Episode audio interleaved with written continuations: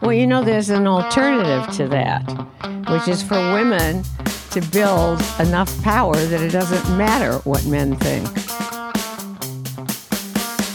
Hi, I'm Sarah Cascone, and this is The Art Angle, a podcast from ArtNet News, where the art world meets the real world, bringing each week's biggest story down to earth. If you were familiar with the artist Judy Chicago, chances are you associate her with one piece her magnum opus, The Dinner Party, an epic work of installation art featuring elaborate place settings for 39 famous women, both mythical and historical, at a triangular banquet table. The feminist masterpiece took nearly six years and a veritable army of some 400 volunteers to complete. It became an international sensation, attracting 16 million visitors on a 10 year tour of the globe, largely organized by Chicago and her team in the absence of institutional support from the art world. But the artwork, now on permanent view at the Brooklyn Museum's Elizabeth A. Sackler Center for Feminist Art, is conspicuously absent from the 82 year old's first ever retrospective, which opened in August after over a year's delay due to the pandemic at the DeYoung Museum in San Francisco. The show is something of a homecoming for Chicago, who debuted the dinner party in the city at SF MoMA in 1979. But she's pleased that the exhibition, which does include preparatory dinner party works, is finally putting the spotlight on the rest of her career. Judy Chicago, a retrospective, curated by Claudia Schmuckli, presents some 130 artworks that seemingly encompass every medium, from paintings and drawings to tapestries and ceramics, and even photographs of her ephemeral Woman and Smoke firework performance art series. Amid a busy fall that has seen Chicago repeatedly crisscross the country, traveling to both coasts from her home in the tiny town of Belen, New Mexico, the art angle was lucky enough to pin her down during a visit to New York for a rare pandemic era in person interview. Hi, Judy. Welcome to the Art Angle. It's such a pleasure to be here with you in New York. Hi, Sarah. Nice to see you as always. Thank you. And congratulations on the exhibition. I, I was able to go see it, and it's really just a tour de force. Thank and you. I hope a lot of people get to San Francisco. I wanted to start with the beginning of the show, which is organized in reverse chronological order, starting with your most recent work, which is the opposite of most retrospectives. And it begins rather ominously with a work that appears to be a death mask. You were forced to deal with death at a very early age. Your father died when you were just 13, and 10 years later, you became a widow at 23. And those are just two of the most prominent instances of loss you encountered before that time. How did that affect you as a young person? And now, having reached old age, so to speak, how has your relationship to mortality evolved? And can you describe that work at the beginning of the show? The first work you encounter is the mortality relief. In 2003, I started working in glass, and I did first a series of hands, and then I cast heads, including my own. I got kind of sidetracked on the head project by one particular head that I got very, very interested in. But then I went back to them, and by then I had integrated bronze into my work with glass, which is very challenging because bronze and glass shrink at different rates when they are in the kiln. I can't remember when I decided to take the head I had cast of myself and turn it into a relief. I have a really good bronze fabricator in Santa Fe. And so I went to him with that problem about how to do it. I knew I wanted to do a piece that kind of harkened back to mortuary reliefs because by then I was working on the end, the meditation on death and extinction, which I actually started in 2012. It took six years, almost seven years. It was very, very difficult, technically, and also, of course, personally. When I was writing The Flowering, it gave me an opportunity to think a lot about my life and across my career. And I realize that you're absolutely right, of course, that grief, I would say, shaped my life and the awareness of mortality. I can still remember when I lived in New York when I was a young woman for a year. And, you know, it was the 60s. I lived in the East Village, which had cockroach infested apartments. I can still remember laying on the bed, which was a mattress on the floor, and listening at night to cockroaches dropping and hoping they didn't drop on me. But anyway, there were a lot of aspiring artists, musicians, dancers living in the East Village then. And, you know, we all used to sit around and smoke dope, although I didn't do it so much because I, of course, had a disciplined work schedule even then. But still, I remember sitting there. You know, everybody was talking about what they wanted to do or what they were going to do. And a lot of them were saying, Well, I want to be a writer, but, you know, I have lots of time. You know, I would think to myself, How do you know that? My first husband died when he was 27. I mean, do you have a prescription from God saying you are guaranteed to live 80 years or 90 years? So the fact of my realization about my mortality, I think, contributed to the urgency with which I worked. And Diane Gelon, the dinner party administrator can talk about during those years when we were working on the dinner party, every time I'd make a trip or go anywhere, I'd say to her, Now, Diane, if I don't come back, you have to promise to finish this and get this done and blah, blah. Because I never thought I'd come back. Wow. You alluded to the works in the end, uh, which are works on glass. Could you talk a little bit about those works and what they are about? Well, first, let me talk about why the exhibition is structured the way it is. Okay. Claudia and I had a lot of conversations about one of my concerns. You know, for a long time, the dinner party blocked out all the rest of my career. In fact, I used to go around saying, I wonder if I'll live long enough to see the body of my work come out from behind the shadow of the dinner party. And with Pacific Standard Time, the Getty Initiative in 2011 and 2012, my early work began to be visible. And actually, for the first time, slowly began to sell. But that work is the most neutral in terms of subject matter of all my work.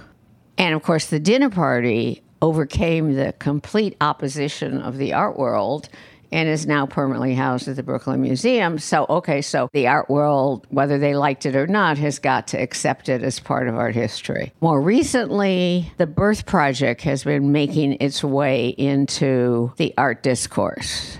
But the rest of my work, there has been a near total blackout of it. And I did not want the viewers to avoid what I've spent half my career on, which is much more difficult subject matter. So, Salon 94 showed Power Play, you know, which is a examination of the construct of masculinity that I did in the 1980s before there was the idea of toxic masculinity, although I knew about toxic masculinity. It's been very interesting to watch viewers stand in front of driving the world to destruction and go, oh my God, that's exactly what we're doing. And I'm like, yeah, duh. you know. So Claudia came up with this idea of reversing the chronology. So I said to Tom Campbell, the director, I said, okay, so this is what I predict. People are going to come into the show and they're going to be made very uncomfortable with having to deal with their own mortality because, of course, the mortality section, which is on black glass, small, but on black glass raises all these questions that Susan Fisher Sterling, the director of the National Museum of Women in the Arts, which is the only venue that the end was shown in before the De Young, when she saw them, she said, Judy, these are the questions everybody asks themselves. How will I die? Their fear of pain, aging. Okay, so first they're going to be really uncomfortable. And then they're going to have to look at what we're doing to other creatures on this planet and the scale of it. And then they're going to see some of the glass I've done, particularly in New York. It's like, glass? That's not art, you know, even though ceramics has crossed over. Then there's the Holocaust Project. Even though in the Jewish community, a lot of people say that the Holocaust figures as the greatest philosophical challenge of the 20th century. You could go into most major museums and not even know it happened. Okay, then power play. Okay, we all know about toxic masculinity now, so that's what she was exploring. The Birth Project, which now looks a lot easier than it did when I first did it. When I was accused of degrading women because I showed them on their backs giving birth. Now, I have to say that was one of the stupidest comments. Oh, now I'm responsible for the entire history of OBGYN because it was the medical profession that put women on their backs to deliver, not me and my paintbrush. I think that's a fairly modern convention of how to give birth as well. It is, absolutely. Okay, so then the dinner party. Okay, so everybody knows the dinner party. That'll be familiar. And then they'll get to my early work. And if they're really art world people, they'll breathe a big sigh of relief. so I thought it was a fantastic way of getting what is basically an open subject matter adverse community to have to deal with some of the subjects I took on. Throughout your career, you really have been making work about subjects that you haven't seen in the art historical discourse, and that's kind of what draws you to so much of your your Yes, subject matter. Absence, absolutely. Absence. I wanted to talk about kind of what it means to you to have this retrospective right now. There's a famous quote from the Guerrilla Girls in 1988 that said, being a woman artist is, quote, knowing that your career might pick up after you're 80. And you turned 80 in 2019, and that was on the heels of a big survey show at the ICA Miami that opened during Art Basel, which of course is kind of the highlight of the American art calendar and you were opening your Through the Flower space in your home in Belen, New Mexico, and you had a big fireworks piece that went off, and you had the Judy Chicago portal uh, launching online with your archives. It, turning 80 was a big year. We spoke at that time. It was a very busy, fruitful time for you that kind of marked like the culmination of a lot of different things. And so I wonder, what did you think of that statement by the Guerrilla Girls when you first heard it? I thought it was funny. but um, I mean, a lot of people ask me about this, you know, and I have a different view of it. Yeah, it's true that I've had a really long, hard struggle. But on the plus side, I also had five decades of being able to work in my studio without thinking about the market.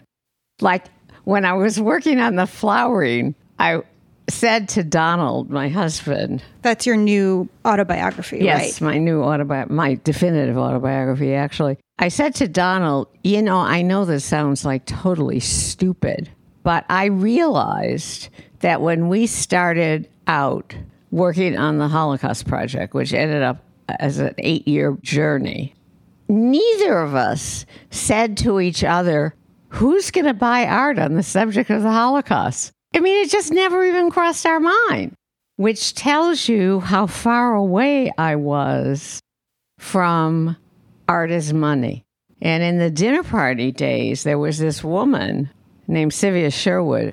A lot of people used to come to the studio, and Diane Gelon used to show them around because I was always working. But she wanted to buy a plate, you know, test plate because we had extras. And she says to me, How much do you want for this plate? And I said, You expect me to equate money and art? Did you come up with a price? No, I think Diane did. Well, you know, you you kind of worked for many years outside of the art gallery system. You had shows, but you didn't always have a gallery representative. You didn't always have the support of collectors or curators or critics. And I know as a young girl, you really set out to become a famous artist and your goal was always to kind of make your mark on art history. And I wonder, was there a time when you thought that like that kind of recognition would never come? And on the flip side, was there kind of a turning point when you realized that everything was kind of falling into place despite all the challenges? it didn't just fall into place. That's true. That's we fair. put it in place.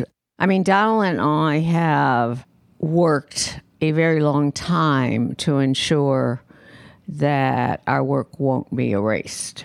It didn't just happen by itself. And even when I was the most marginalized eh, by the art system, I still had a big audience. But it was like I lived two lives. One was this big audience wherever I went. Like I remember when I was invited to have a show in Taiwan at Han Art Gallery in 1997, and Donald and I went over there, and every place I went, like every public event, was mobbed. And we went out to dinner with this young American woman who worked at the gallery, and I was expressing my amazement. And she said, Judy, you're world famous. Maybe you should get out more. Because, you know, at that same time, the dinner party was facing an uncertain future. Donald and I had no money. We had come out of the Holocaust Project after eight years in debt. We were trying to, I used to call it Donald's folly, his insistence that we had to have a house of our own, a place of our own. He was like basically building the Belen Hotel for us. And I had no gallery representation, no opportunities, sort of traditional opportunities it was really confusing. Actually, my art life and my public life collided in Arkansas at Crystal Bridges. And I can't remember what year it was. oh, I know. It must have been five years ago because Jeannie Greenberg Rohatyn had come to Belen and had taken me into the gallery. And she decided to go to Crystal Bridges because I was doing a talk there with Chad Alligood, the curator then. There were 750 people there. And there was a private reception with less than that, like 20 or 30, because we went around and people talked about how they had driven all day from Dallas. And Jeannie was completely flabbergasted. And apparently she came back to New York and she said, Judy's a rock star, Judy's a rock star. and it was the first time that the art world kind of woke up to my huge, wider audience.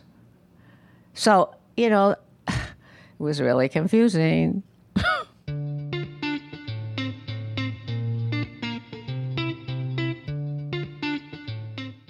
To get back to the exhibition, I wanted to talk about one of the things that really stood out to me in the show, which was the importance of craft, I'll say, which is not only your embrace of like so called women's work, because you work with craft that both has a history of being embraced by women, but also you did auto body painting and you've worked with oil paint and the power paintings. But I also wanted to consider the technical mastery of each and every material and technique that you seem to turn your attention to. So I wanted to ask how do you balance the role of craft with the subject matter and content in your work? And have you found at different points in your career that one or the other of those is taking kind of a back seat?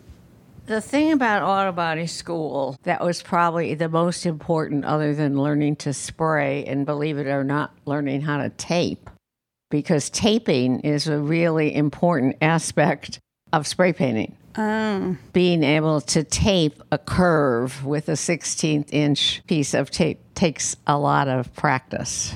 And because I was raised as a typical girl, and particularly a Jewish girl, which means, like, at least when I was being raised, you didn't do your own home repairs. You called the super, especially since we lived in an apartment. But of course, I was such a brazen young woman. You know, I went into the shop at UCLA, even though I didn't know the first thing about using power tools, I almost lost a breast to a saw. But anyway, when I went to auto body school, I learned that making art was about making an object at least for me, because I've always been focused on painting and sculpture. And that really changed my life, actually, changed my practice. I mean, not that I had a, much of a practice, I was just starting, you know, I mean, professionally. But the way I've approached different media is exactly the same way I approach different subjects. That is a process of discovery, a journey of discovery, and trying to select a particular technique that seems appropriate to that subject.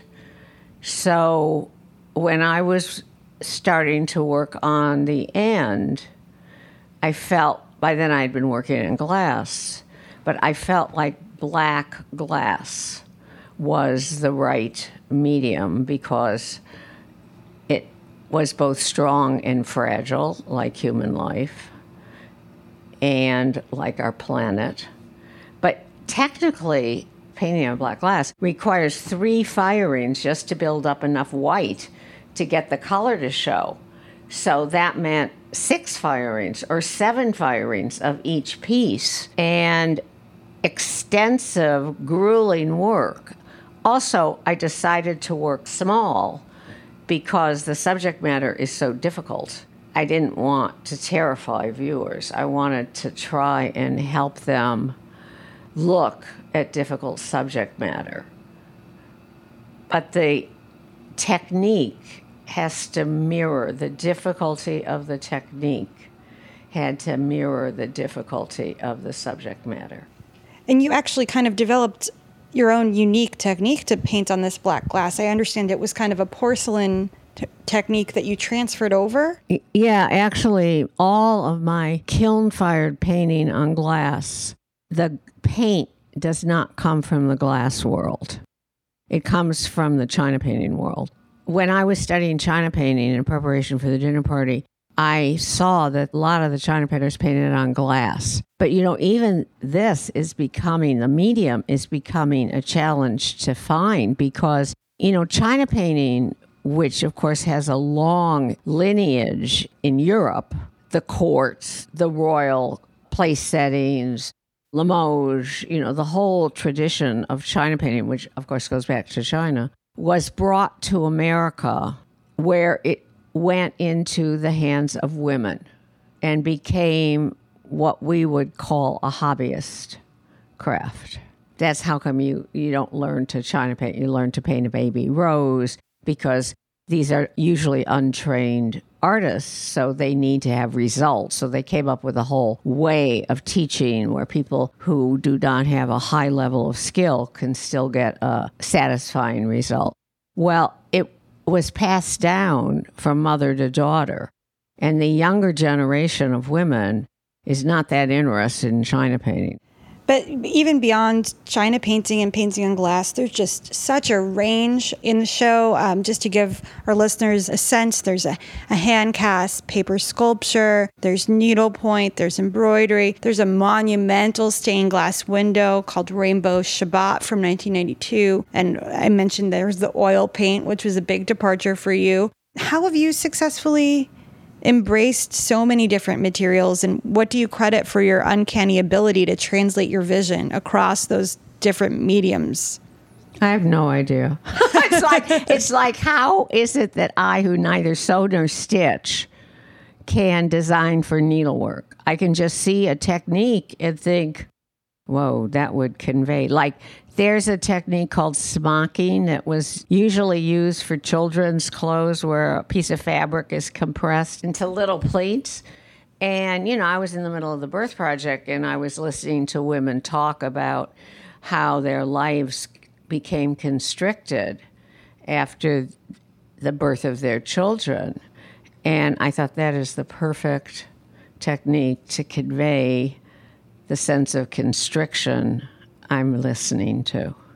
One thing I noticed that even though so many things about your work changed, there is one kind of recurring element that you'll kind of see throughout, which is your beautiful cursive penmanship. And it reminds me so much of my handwriting primer with Sister Eva in second grade and my Catholic school on Long Island. So I wanted to ask you what are your memories of learning to write script and why has that been such a through line throughout your career? And also, do you consider cursive to be another underappreciated craft that you might worry that is kind of dying out in the United States today? Well, as you well know, they're fighting to bring cursive back because they have discovered that one of the things it does is it trains children in hand eye and brain hand coordination and not doing it. Learning everything on the computer actually impedes the development of the brain. There's a lot to say for the pre-digital world including the personal nature of handwriting. I don't actually remember learning cursive because it was just part of, you know, when you're six years old and you're going to first grade, you just learn cursive. It's like you learn phonetics. They're trying to bring that back too. It's clear that not all advances are advances. And I tell this story in the flowering, but I'll tell it again for listeners. In the early 70s, I was lecturing a lot around the country about my work. And I was somewhere in Montana to 200 people. Okay. This is in the 70s. And I was working on the great ladies, you know, my early efforts to create abstract portraits of the women in history that I was discovering. The first ones that I did had no handwriting, unlike the reincarnation triptych, portraits of Madame de Stael, George Sand, and Virginia Woolf. It was before them. It was the earlier ones with no writing, like Marie Antoinette and Queen Victoria. So I was showing these and I was talking about my discoveries about women in history and then my attempt to represent them. And afterwards, I did something that now I would recommend to other artists. Ask your audience if they understand what you're trying to communicate.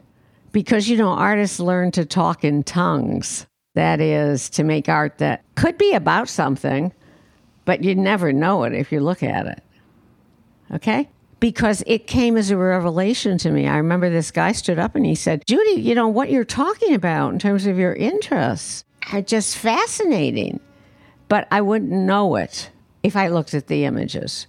So, because I didn't know how to make the images fully express the content, I started writing like around the borders or in relation to the image. But like even there, like in the reincarnation triptych, I set a visual problem for myself, which was to describe each woman in 40 words so that I would have an identical number of words and spaces around the paintings. So that's when I started. And then, you know, because I had written also because of Anna East Nin, who inspired me to write. You know, at a certain point in the 90s, when I told you my career was in the toilet anyway, I thought, I wonder if I could bring together my ability to write and my ability to paint.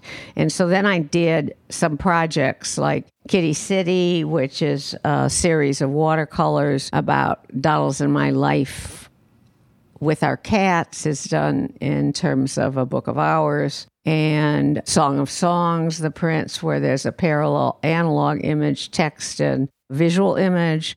So at this point, using writing to help express what I have to say is just ingrained.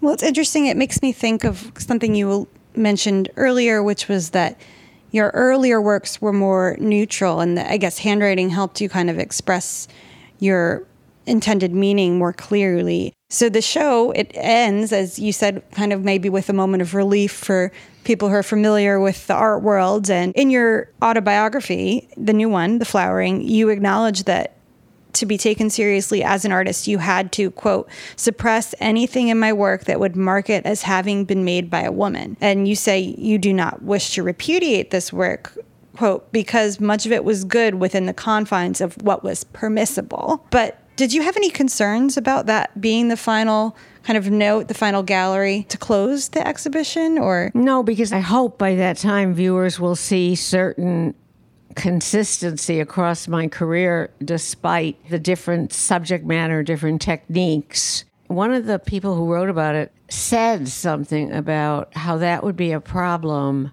except that there was a level of rigor in all of it and the color and the building blocks of my career and my visual language reside in that early work.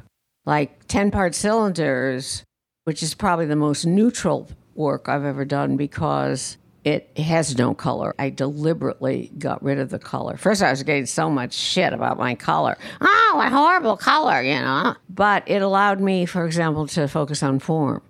But still, my gender kept creeping in in all these ways. So, like my rearrangeable sculptures, because I came to consciousness in my studio about a lot of this. Why was I making rearrangeable sculptures when my peers were all making fixed sculptures? Well, because I was of the generation that learned that when your male partner comes back from a trip or calls you up, uh, you rearrange your schedule to suit his needs, right? And so I realized that, so then I stopped doing it. but same thing in the car hoods, you know, these biomorphic forms, which obviously come out of my gender.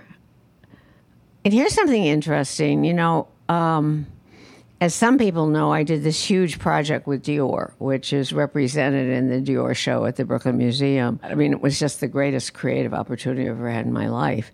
And I was designing these banners, which ask a series of questions. And one of them was Would buildings resemble wombs? And I was working on the image. And I actually started with a uterus. I mean, anatomically, I actually got a medical book and when I finished it, I took it all around to our staff and I said, Look at this. It looks just like my early work. It was so funny. And I realized I had just come full circle back to those forms that came so naturally to me when I was a young, unencumbered woman, not trying to be taken seriously by the art world, just being myself. That's amazing. I mean, it really speaks to how some things are just innate and some forms just come to you as an artist. I wanted to ask what kind of advice you might have for young artists who are struggling. They might feel pressured to make different kinds of work than they would otherwise choose for themselves to kind of disguise their meanings in order to be successful, if it's academically, critically, commercially. Do you think that the art world still kind of values neutrality? Do you think that that's something that's still an issue for young artists today? Go look at all the art, particularly in the art fairs. I mean, I didn't really understand the pressure of the market. I really didn't because I worked so far outside of it for so long. And also, I wasn't in New York, which is very important because even though it's been transmitted all over the world via art schools, it's particularly strong in New York. And I don't give advice. What I try and do is share my experiences, like I did in the flowering, and my conclusions, and my path. And, you know, I've forged my own path. And I think every artist has to decide if they want to pursue money or meaning. It's the big question of, uh, of our time. Your work has meant so much to so many women over the years, but even as you've garnered more mainstream appreciation, I can't help but notice at like events like the talk at the gallery that you still attract an overwhelmingly female audience. So I wanted to ask how important is it that men are exposed to feminist ideas and women's history, and how can we as feminists balance creating safe spaces to celebrate women and their accomplishments while also still opening the doors to men so that they come to appreciate the importance of equality and the importance of women's contributions? Well, you know, there's an alternative to that, which is for women to build enough power that it doesn't matter what men think. I like that. there were no signs on the gallery saying no men allowed. So it's men's choice. It was very interesting. Jeannie had a dinner party after the event, and several men at the dinner party talked about what being involved with a feminist partner has meant for them in terms of being able to escape the constraints of the construct of masculinity. Those are the only men who are going to be interested in what we have to say. Men who want to be free. Well, that's a wonderful note on which to end. Thank you so much, Judy, for coming on the Art Angle today. It's been a real pleasure. Well, you pestered me until I would, Sarah. You wouldn't give up. You couldn't believe the email chain. It goes on and on. Thank you so much. That's it for this week's episode. If you like what you heard, you can subscribe to the show on Apple Podcasts, Spotify, or wherever else you get your podcasts. Also, take a moment to rate and review us. It will help other listeners discover what we're doing. And if you have some feedback or maybe a recommendation for a future episode, go ahead and email us at podcasts at artnet.com. That's P O D C A S T S at artnet.com. The Art Angle is produced by Sonia Manalili, Caroline Goldstein, and Tim Schneider. Thanks for listening and see you next week.